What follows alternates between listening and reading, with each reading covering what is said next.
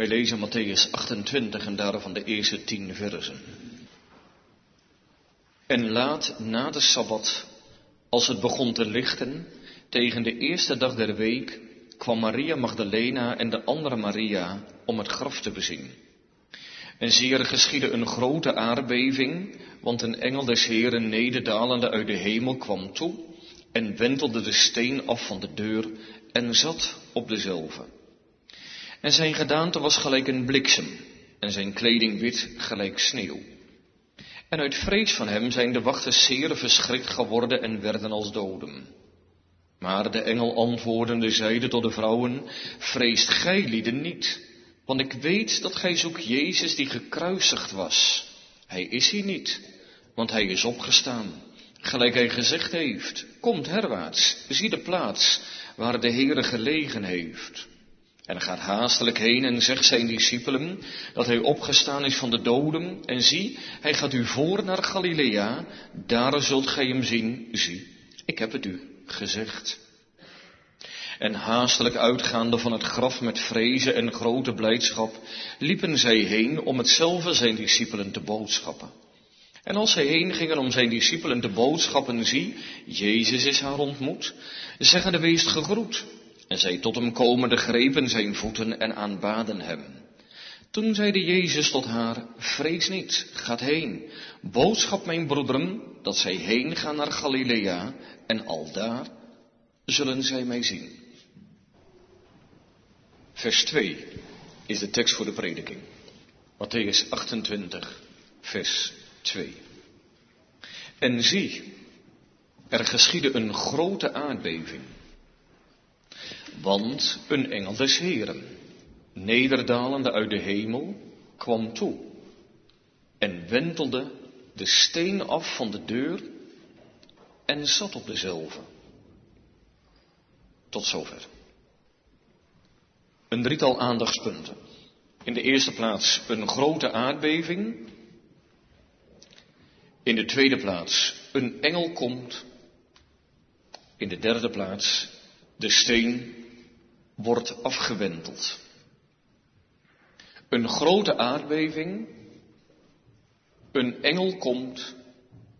De steen wordt afgewenteld. Lucas zegt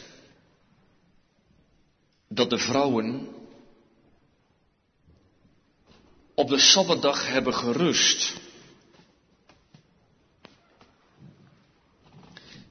Waarom zouden zij dat hebben gedaan?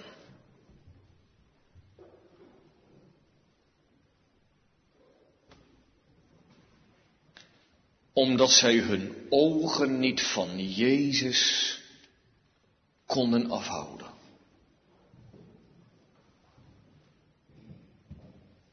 Omdat ze hun gedachten van Jezus niet konden wegkrijgen.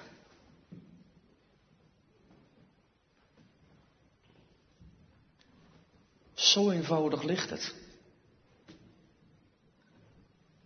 Als ons hart bij de Heer Jezus is, dan houden we ook van zijn inzettingen. Dan doen we niets liever. Dan is helemaal niet moeilijk.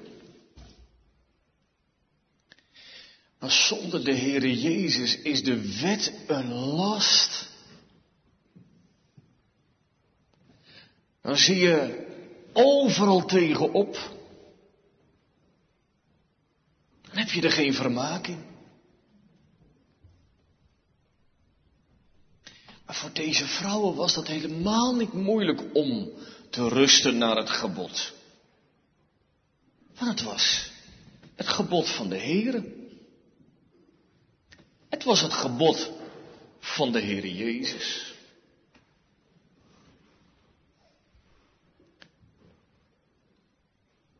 Rel zegt, de voorspoed of het verval van het georganiseerd christendom hangt af van het houden van de christelijke sabbat.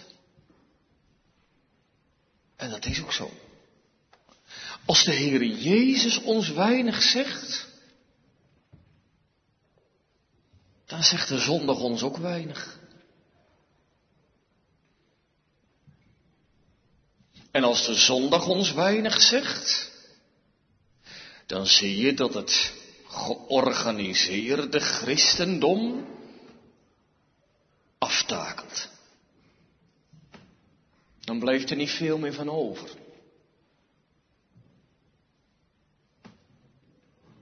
Deze vrouwen rusten naar het gebod.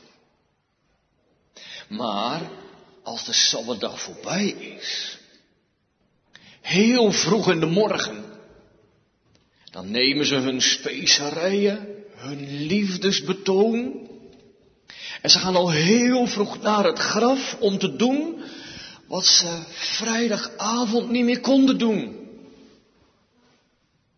Omdat het Sabbat werd. En terwijl deze vrouwen naar het graf gaan, stuurt de Heer een engel uit de hemel naar deze aarde. Zie je wat er gebeurt? Er gaan mensen naar het graf. En er wordt een engel naar het graf gestuurd. En de engel is er het eerst, voordat de vrouwen komen. En als de engel de aarde aanraakt, of misschien die steen aan het wegrollen is, dan geschiet daar een grote aardbeving. Dat hebben wij gelukkig nog nooit meegemaakt, een aardbeving, maar we hebben ongetwijfeld beelden gezien. Hoe huizen en flatgebouwen met een donderend geraas instorten. Hoe aangelegde wegen uiteenscheuren. Hoe mensen in paniek de straat opvluchten. Wat is een mensje dan maar klein, hè? Als God een keer aan de aarde schudt. En wat is God een grote? Een blijk van zijn majesteit. Van zijn grootheid. Van zijn macht. Van zijn heerlijkheid. Wonderlijk eigenlijk, hè? Dat Pasen met een aardbeving begint. Heb je er wel eens over nagedacht? Dat machtige heilsfeit dat Jezus is opgestaan uit de doden, begint met een aardbeving. Trouwens, dat is niet de eerste aardbeving. Eergisteren was er ook al een aardbeving. Wat moet het dan geweest zijn in Jeruzalem? Want op Goede Vrijdag, toen de Heer Jezus zijn geest in de handen van zijn vader gaf, scheurde dat voorhangsel van boven naar beneden. En toen gebeurde daar ook in de buurt van Jeruzalem een aardbeving. Waardoor graven geopend werden. En kinderen van God opstonden uit het graf. Indrukwekkend. En nu alweer. In de vroege morgen van deze zondag. Weer een aardbeving. Weer schudt de grond. Wat betekent dat toch? Wat heeft het toch te zeggen? Met Goede Vrijdag begonnen en nu alweer.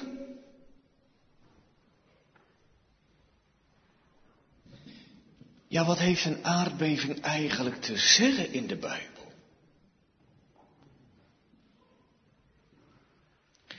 Het heeft in ieder geval te maken met Gods majesteit. Want toen God op de berg Horeb kwam, toen beefde ook die berg.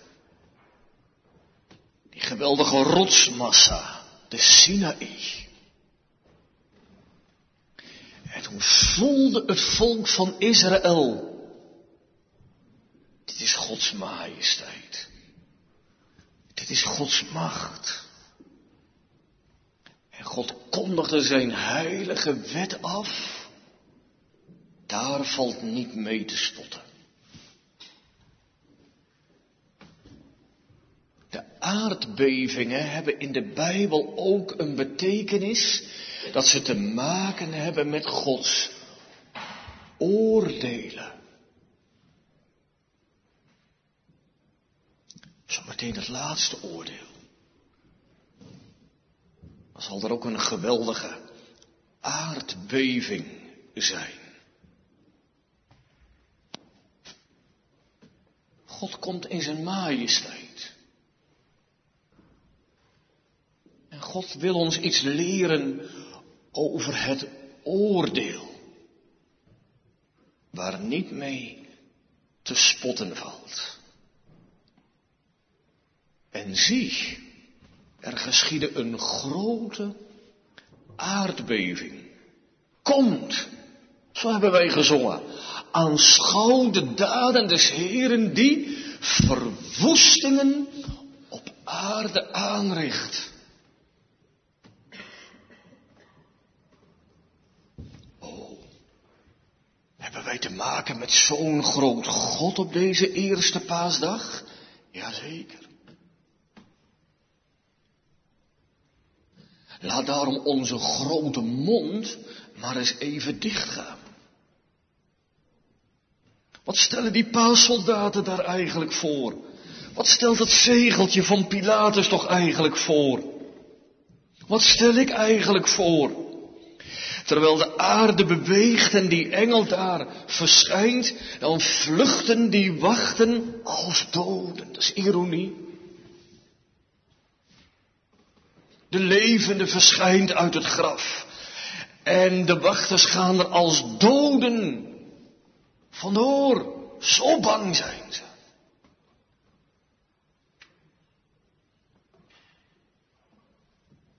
Een voorspel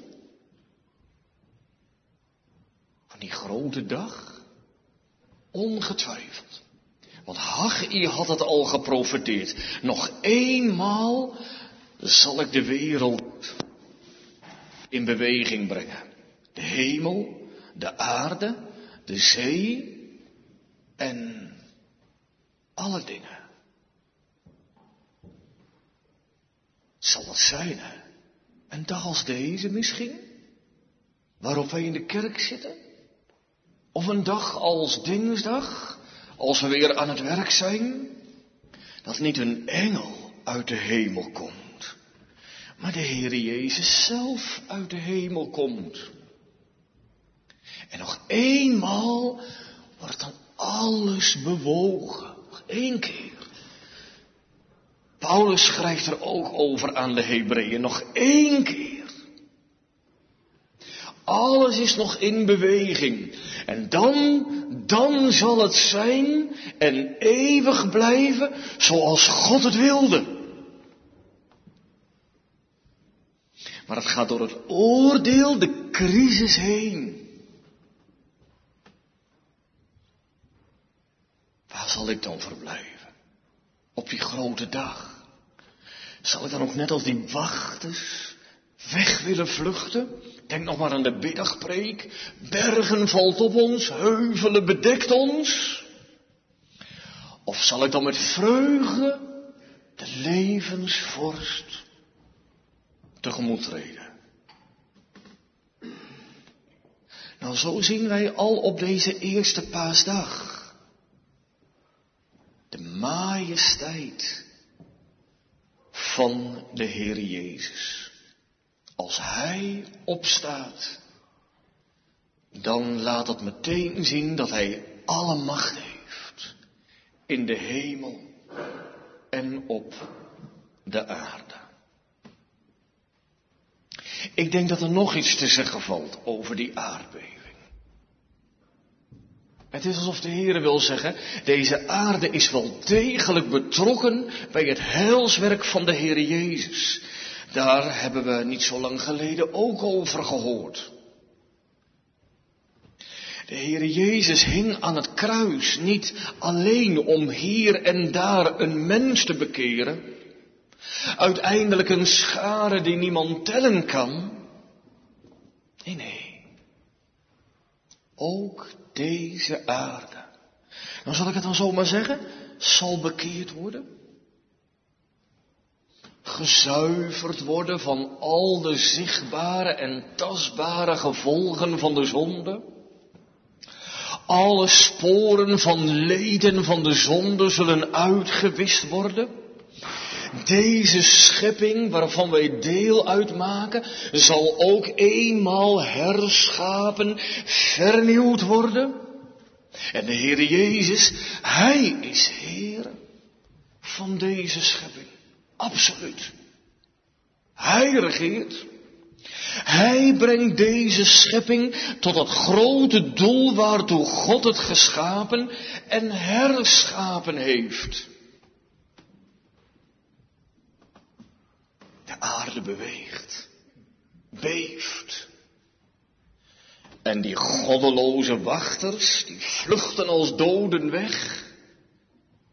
En straks zal alle goddeloosheid, alle zonde uitgebannen zijn. Alleen maar het zuivere werk van koning Jezus overblijven.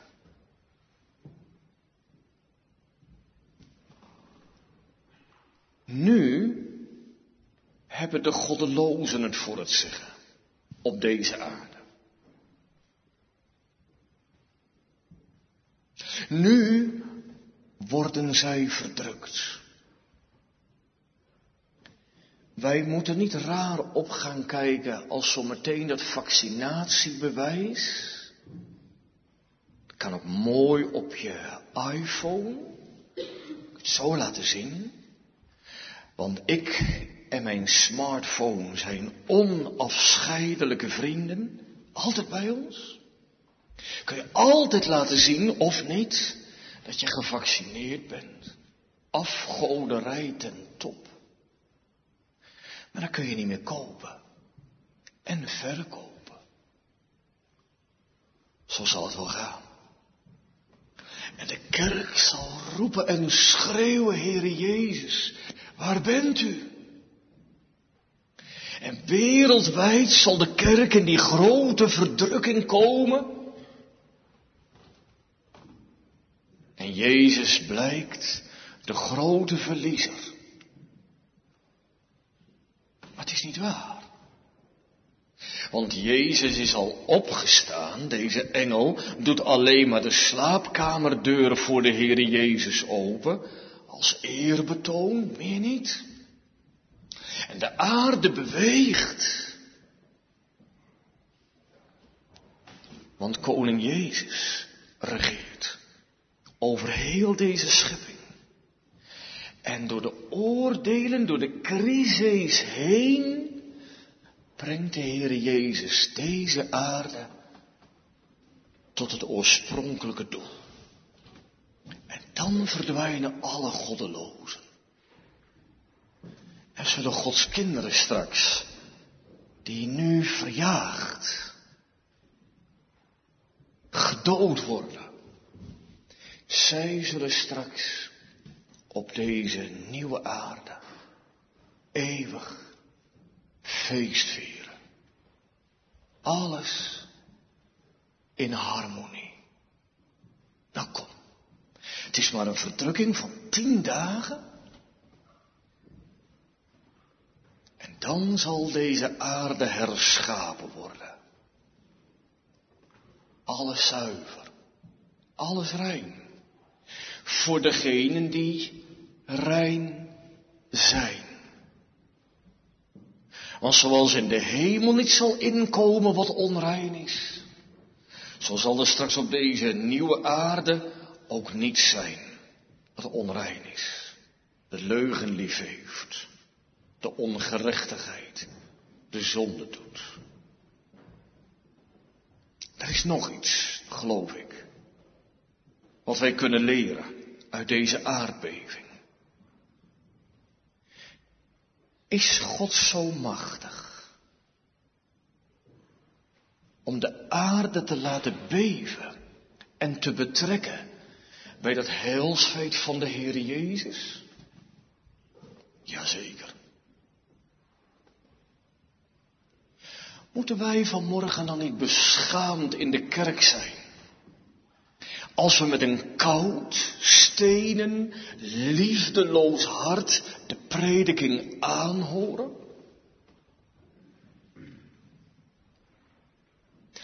Is daar een moeder die zich onvoorstelbaar veel zorgen maakt om de onverschilligheid van haar kind als het gaat om dingen die waarde hebben voor de eeuwigheid? Misschien is er zelfs wel iemand die zegt, oh, ik ben zo koud en zo hard. Ik geloof dat ik nooit zalig kan worden. Ik zit hier maar als een steen, als een blok. Eigenlijk kan het niet. Maar toch een klacht over je onverschilligheid en koudheid. Ja, zo is ons hart. Dood, koud, onverschillig. Uiteindelijk interesseert het mij vanmorgen helemaal niets. Maar toen de Heere Jezus opstond, toen geschiedde er een grote aardbeving. Dat kunnen u en ik niet bewerkstelligen. Maar de Heer Jezus hoeft als het ware deze aardbol maar met zijn vinger aan te raken. En het beeft en het schudt van alle kanten. Wel, hij is zo machtig, de levende Jezus, dat doden zullen horen de stem van de levende God. Wat? Is er geen doen aan aan de waarachtige bekering? Dat is een leugen uit de hel. Er is wel doen aan. De hardste, de koudste, de meest onverschillige. Daar is doen aan. Elke bekering is een levendmaking uit de doden. Vanmorgen hoeft de Heer Jezus je maar aan te raken met zijn vinger. En alles ligt overhoop in je leven.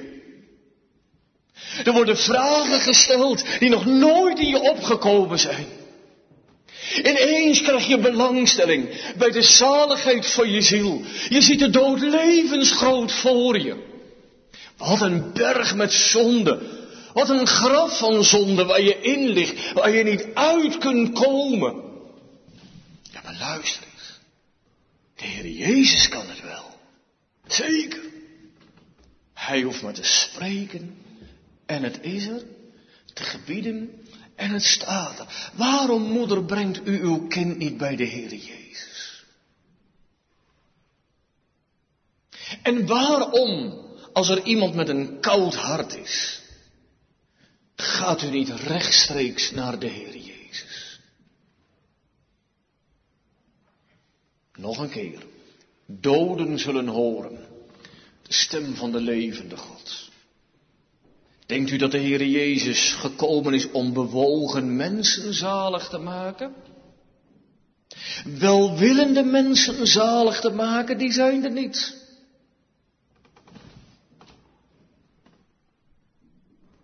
Hij kan dat stenen hart wegnemen en een vlezen hart daarvoor in de plaats geven. Zal hij het willen? Je weet wel wat dominee Boer zei hè, in die dooppreek. Het bewijs heb je in je voorhoofd. Zou God mij zalig willen maken. Hij wil. Nou, dat is onze eerste gedachte. Een grote aardbeving. Je zou schrikken. Je zou wegvluchten. Je zou terugdeinzen.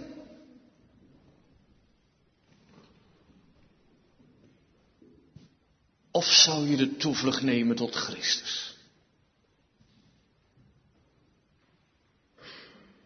Onze tweede gedachte. Een engel komt. En zie, er geschiedde een grote aardbeving, want een engel des Heren, nederdalende uit de hemel, toekomende, staat er eigenlijk Grieks, en wentelde de steen af van de deur en zat op dezelfde. Een engel des Heren. Des Heren. Weet je wat dat betekent? Van de Heren. Dus die engel is het eigendom van de Heren. Dus een dienaar van de Heren. Hij staat in dienst van de Heer. Deze engel die wordt naar de aarde gezonden om de slaapkamerdeuren van de Heer Jezus open te doen. Net gezegd, hè, dat, dat is een bewijs van eerbied. Hè? Als je de deuren voor iemand open doet, dan toon je je respect voor die ander. Je maakt als het ware de weg voor hem vrij. Zo komt deze engel naar het graf. Om de deur open te doen voor Jezus die al is opgestaan. Die al leeft. Kon de Heere Jezus dat zelf niet? Tuurlijk wel. Als hij zichzelf uit de doden kon opwekken, dan kan hij ook zeker wel even dat steentje wegrollen. Maar nog een keer, eerbetoon. Gehoorzaamheid. Eerbetoon aan de Heer Jezus. Want Hij is niet alleen Heere en Koning van al zijn kinderen, zijn kerk. Hij is het niet alleen van heel de zichtbare wereld, maar Hij is het ook van de onzichtbare wereld. Van alle machten, van die hemelse legermachten. En zelfs ook koning van al die vuile, gemene duivelen die niet willen luisteren, maar moeten luisteren. Christus is het hoofd van de engelen. Zij dienen Hem. Zij dienen Hem door de deur open te doen. Mooie. Jezus ligt in het graf, maar Hij is opgestaan.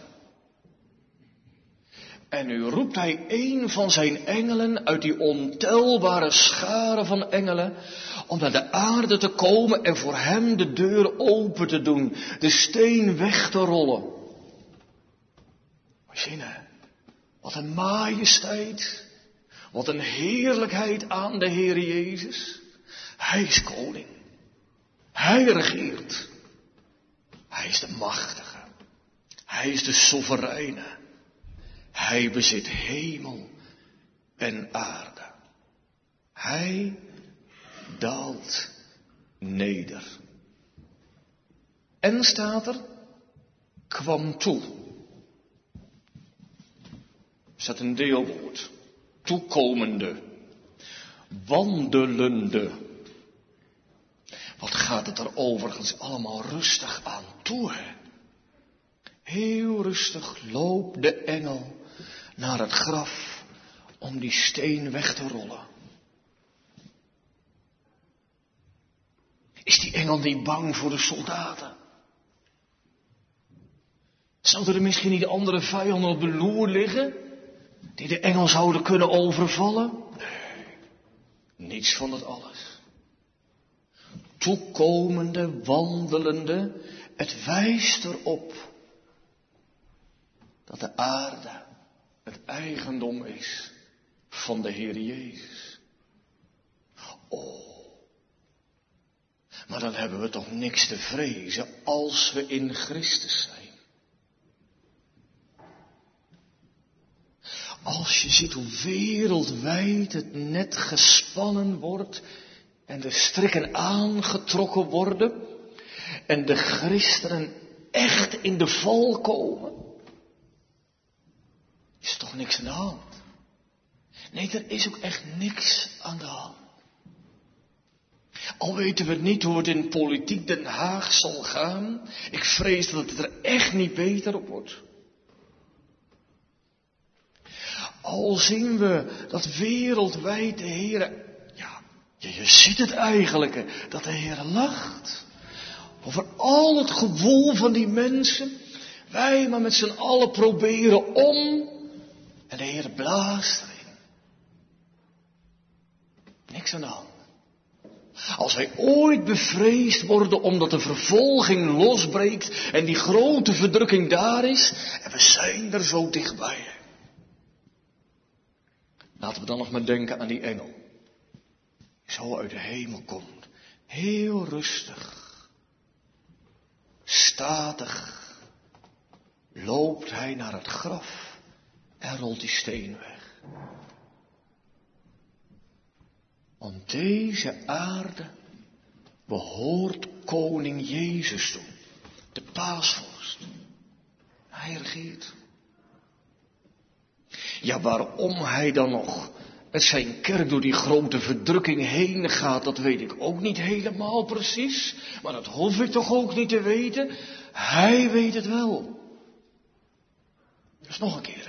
Als we dan zien hoe zometeen de groten der aarde zich samenspannen om tegen de kerk, tegen Christus te strijden, dan is er dus helemaal niets aan de hand. Zoals deze engel rustig over de aarde loopt. Zo brengt de Heer Jezus rustig alles tot een goed einde. Nee, deze aarde is geen gastvrije plaats voor de kerk met een hoofdletter. Maar deze aarde is wel overwonnen voor de kerk.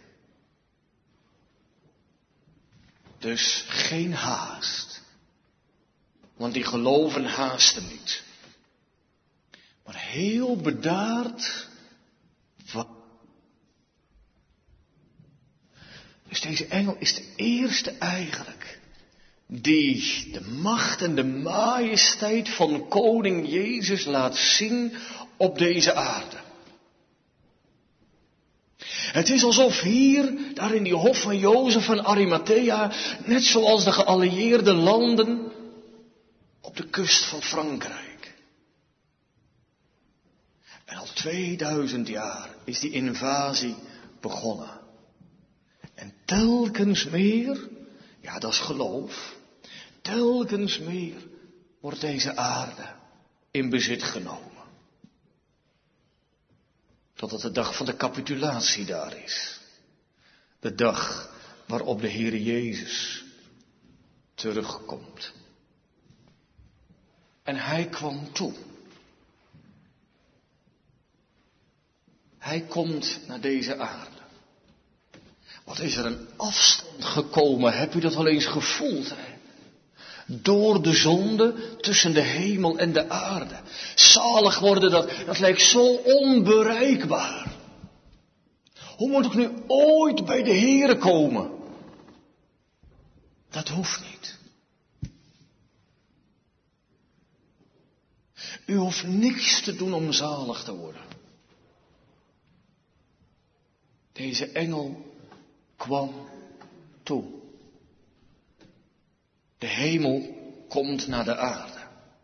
Of zoals Augustinus zo mooi in een van zijn preken zegt, de weg komt naar u toe. Dat is wat vanmorgen gebeurt. Deze engel maakt zichtbaar wat er vanmorgen gebeurt. In de prediking komt de zaligmaker naar ons toe. Zo dichtbij vanmorgen. Zo dichtbij. Terwijl er zo'n grote afstand is. Zo dichtbij. Hoe kan dat?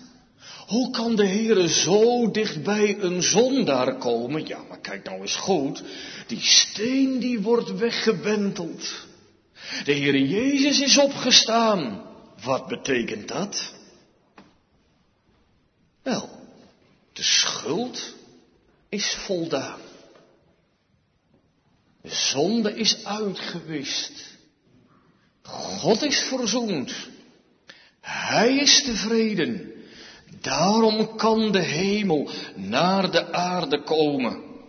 Wie staat er vanmorgen voor die kloof? Die van onze kant onoverbrugbaar is? Wie worstelt met die vraag, hoe moet het nou ooit goed komen tussen God en mijn ziel? Wel, dan preekt Pasen dat de door onze zonden gesloten hemel geopend is. Daarom zie toch eens wie er opgestaan is. En voor wie de slaapkamerdeur wordt opengedaan.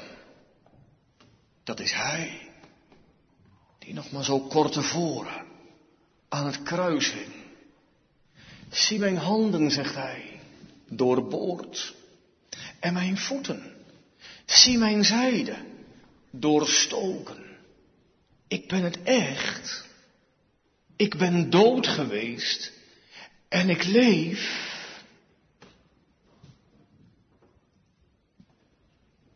En de engel kwam toe. En weet je wat de Heer nu zegt vanmorgen? Heb je genoeg aan dit lam? Ik wel, zegt de Heer. Heb u genoeg aan het lam?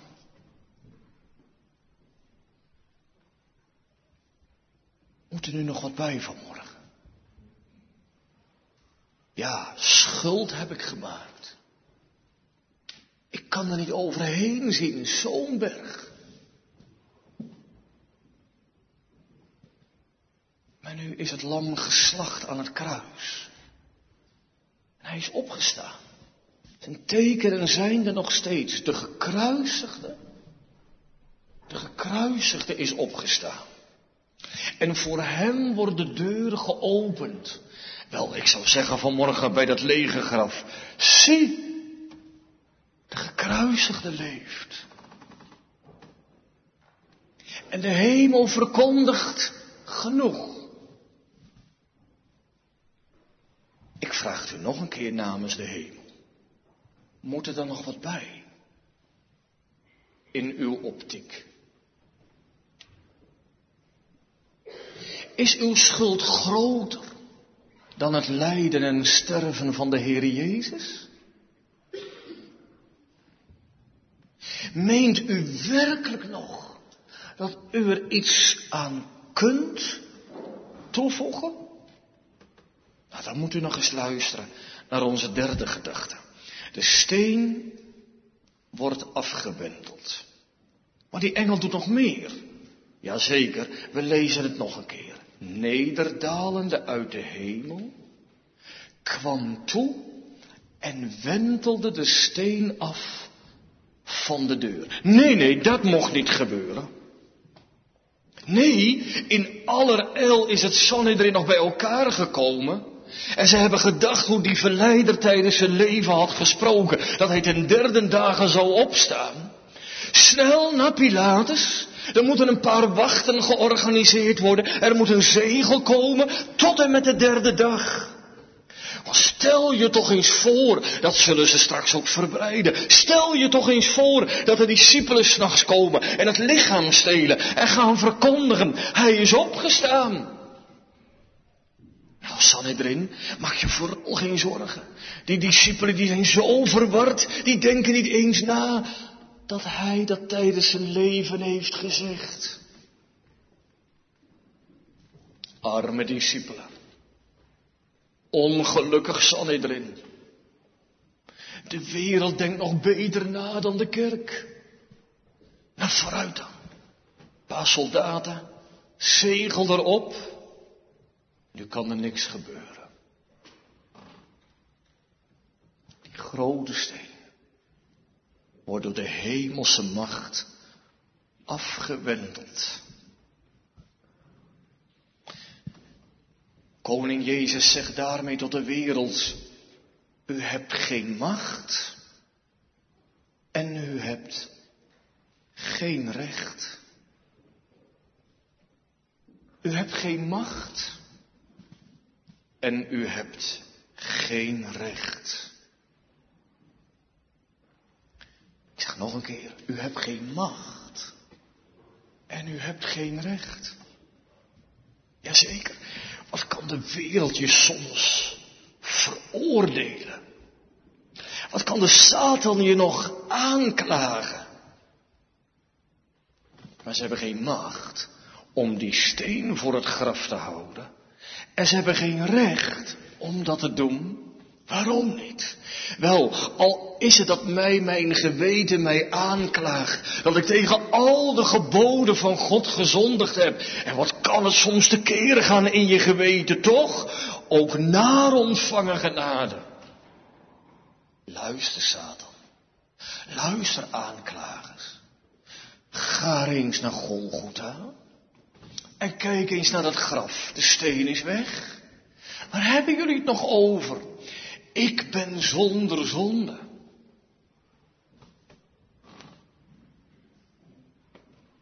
Steen die verzegeld is.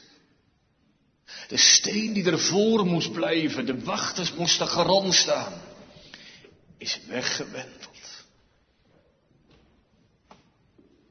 Niemand mag nog beschuldiging inbrengen tegen de uitverkorenen Gods. Jezus is sterker dan de dood. De dood heeft hem niet kunnen houden, want hij heeft alles, maar dan ook alles voldaan. Nu gaat de engel op de steen zitten. De steen wordt een preekstoel. Zie je die engel zitten daar? Wat betekent dat eigenlijk in de Bijbel? Ik lees dat de Heer Jezus zit aan de rechterhand van zijn vader. Wel, toen zijn kind Stefanus naar huis ging, toen stond hij op om hem op te wachten. Terwijl al die vijanden zo goddeloos de kerk vervolgen, dan zit de Heer Jezus heel rustig op zijn troon aan de rechterhand van zijn vader. En weet je wat dat betekent? Dat betekent dat hij alles onder controle heeft. In zijn handen heeft. Het gaat exact zoals hij dat wil. Exact. En moet kijken. Nu zit hier die engel op de steen. Ik weet wel, dinsdag worden er weer mensen begraven. Vandaag maakt de dood weer scheiding. We hebben elke dag weer te maken met de bitterheid en de pijn en het verdriet van de dood. Maar let er toch eens goed op. Die engel zit daar op de steen van het graf. Hij is dienaar van de Heer Jezus. En hij zit daar in de tegenwoordigheid van de Heer Jezus. Wat? Wat? Heeft de Heer Jezus dan de dood in zijn macht? Jazeker. De dood is in zijn macht. Daarom begraven wij onze dierbaren. Wij zaaien hen in de schoot van de aarde.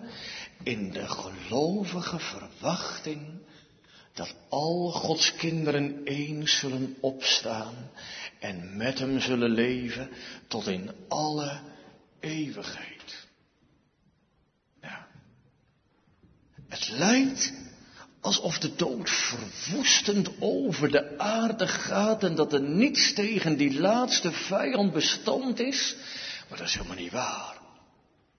We kijken, die engel zit daar op de steen van het graf. Ja, het is waar. Buiten de Heere Jezus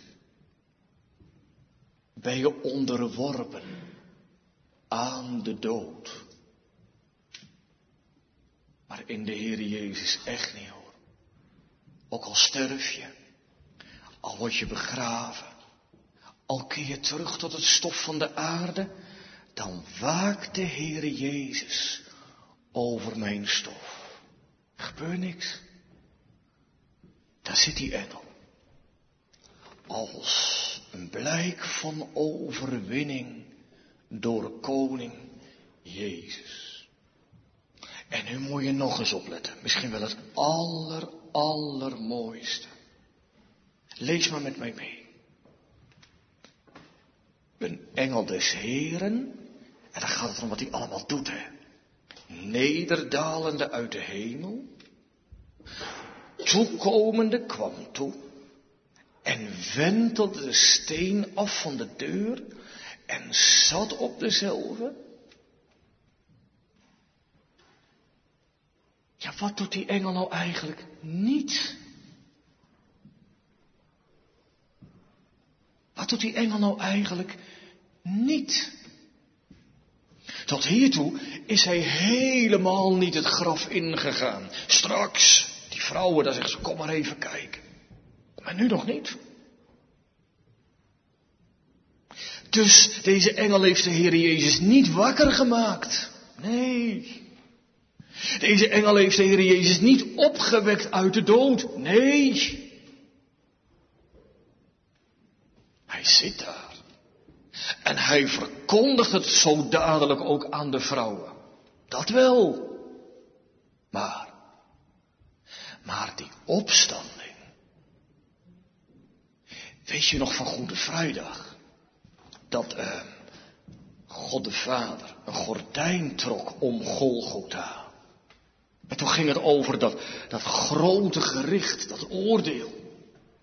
En toen zei, toen zei God tegen zijn kerk, daar kunnen jullie niks aan meedoen. Blijf er maar buiten staan. Wees maar aanschouwer van het grote geheim. Nu ga ik dat afhandelen en ik ga afrekenen met mijn eigen kind.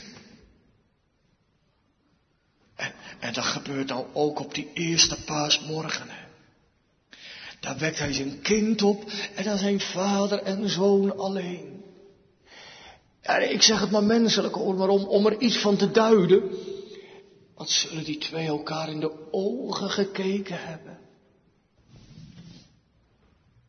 Kijk, en dat mag die engel nu verkondigen. Er is geen engel bij geweest en er is geen mens bij geweest. De opstanding en de opwekking, dat is alleen maar tussen de vader en de zoon. En ik geloof zo stilletjes dat de vader tegen zijn zoon gezegd genoeg, genoeg. En de engel is de eerste die het mag gaan verkondigen. Het was een engel des Heren. Hij stond in dienst van de Heren. Genoeg. Vertel het maar aan de discipelen. En dan gaan die vrouwen dat zijn de tweede die het mogen gaan verkondigen. Genoeg, genoeg. En al Gods knechten die in dienst van die hemelse koning staan, die mogen de bazuin aan de mond plaatsen. Genoeg, genoeg. Er is genoeg betaald. God de Vader, genoeg. Is dat geen heerlijke boodschap? Je moet er vanmorgen maar mee zitten. Wat, wat moet je nog toevoegen aan je zaligheid? Niets. Genoeg. Er is genoeg gedaan. Dus de vader heeft het tegen zijn eigen kind gezegd. En de zoon geeft opdracht aan de engel. Ga maar op die steen zitten. De eerste preekstoel. En vertel het maar aan die vrouwen. Genoeg. En die vrouwen geven het door aan de discipelen. Genoeg. En de discipelen gaan straks de wereld in. Genoeg. Elke knecht van God kun je daaraan herkennen. Dat hij de bazuin blaast. Genoeg. Ah, zie je die vrouwen nog staan? Met hun specerijen. Ze hadden nog zo graag wat willen doen voor Jezus. Ah, dat hoeft niet hoor. Genoeg. En als je nou vanmorgen helemaal niets hebt, hè, zo koud als een steen, zo hard als een steen, dan zeg ik ook genoeg. God heeft genoeg in Christus. En dan bied ik hem nog één keer op deze paasmorgen aan. In de belofte van het evangelie. En ik leg hem in uw schoot. En dan met Koolbrugge heb je ook genoeg aan het lam. Niemand was erbij. Maar ik wil zo graag wat zien hè. en wat voelen. Nee, het behaagt de Heer om door de dwaasheid der prediking zondaren zalig te maken. En het wordt u verkondigd. De prikkel, namelijk de zonde, is uit de dood weg. Daarom is de dood van karakter veranderd. Wel, als Jezus is opgestaan, dan hebben we ook niets meer bij het graf te zoeken en dan gaan we daar weg. Jezus leeft. Er is genoeg betaald. Nu reis ik op kosten van die ander naar het erfgoed daarboven naar het vaderlijk huis. Hoe reist u vanmorgen? Amen.